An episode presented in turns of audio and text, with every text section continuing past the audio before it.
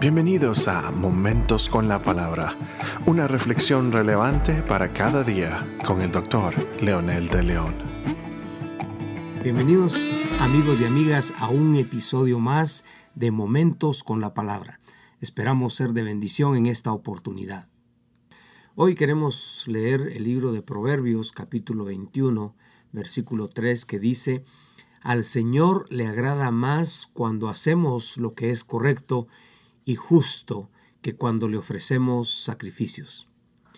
El escritor de Proverbios, el sabio Salomón y otros más que le atribuyen también los escritos de Proverbios, hace énfasis en que el ser humano o la naturaleza del ser humano piensa que lo que él hace es lo mejor y lo más correcto.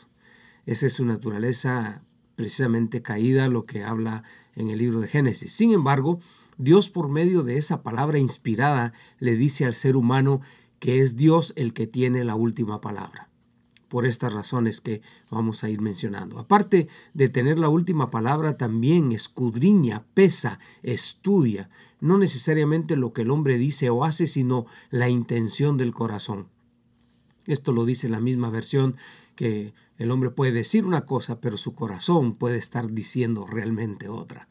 Esta es la base de todo este pasaje, el corazón como el centro de las intenciones. Viniendo ya a nuestro texto, la primera parte dice, el hacer justicia y derecho es lo más deseado por el Señor. Estamos entrando a una era en la que todo lo bueno y lo malo es relativo. Si la humanidad saca a Dios de su medio, entonces no existe ninguna norma moral que dirija o que determine qué es lo bueno y lo malo. Para los comerciantes sin escrúpulos, lo bueno es adquirir dinero y no importa si el producto es bueno o malo, o si le hace daño o no le hace daño a las personas. Para los médicos sin escrúpulos, lo bueno es hacer dinero y no le importa el pacto hipocrático de ejercer la medicina por vocación y viendo al hombre como el fin para sanarlo. Para muchos otros que han llenado su corazón de ambición, lo que quieren es otro peso o otro dólar más entre sus bolsas o en su banco, no importando cómo lo hagan. El problema trasciende cuando hay jueces que venden su vocación y su dignidad por amor al dinero y declaran nula la culpabilidad de los asesinos, violadores y matones. Todo esto lo repudia Dios, y en muchas partes de las escrituras dice que la maldad del ser humano no quedará impune. La segunda parte dice que la ofrenda o ejercer una religión o ser un filántropo o sea una persona que le guste darle al hombre, ayudar al hombre, que le, que le guste ser caritativo, etcétera, de nada servirá si no hace justicia. Esta empieza desde nuestra casa cuando pagamos salarios justos y no explotamos al pobre. Se manifiesta cuando nos, eh, eh, de una manera directa, cuando discriminamos a las personas se muestra cuando de pronto nuestras actitudes son eh, abusivas en contra de las personas humildes, sencillas, las personas que muchas veces no tienen voz ni voto. Otras veces también se manifiesta cuando discriminamos a las personas por su, color, por su situación económica o su eh, situación intelectual. Esto es injusto y de nada le sirve ser piadoso con sus dádivas es lo que está diciendo justamente este, esta parte de las escrituras.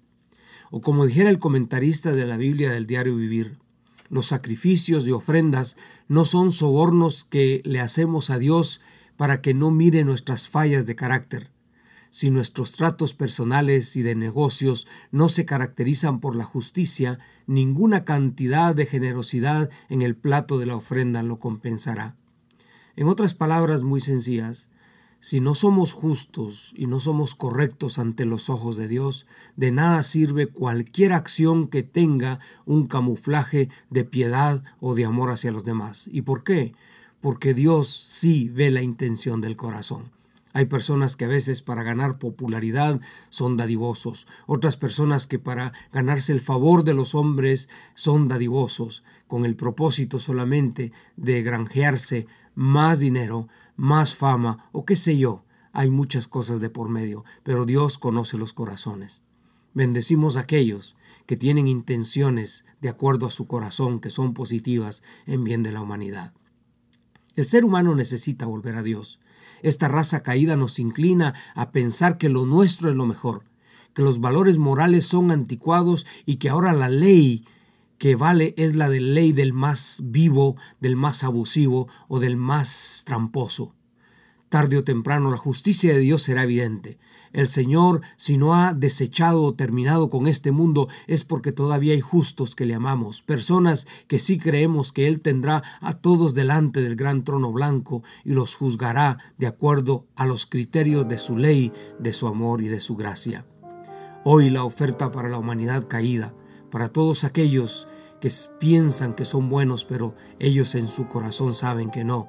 Hay una oferta de amor, una oferta de gracia, el perdón de Jesucristo y la presencia del Espíritu Santo guiándolo para ser justos. Ore conmigo. Amado Dios, queremos pedirte en el nombre de Jesús que nos ayudes a hacer lo correcto y lo justo y que nos ayudes a dominar nuestro carácter y a someterlo a tu Espíritu Santo. Con gratitud en nuestro corazón oramos. Amén.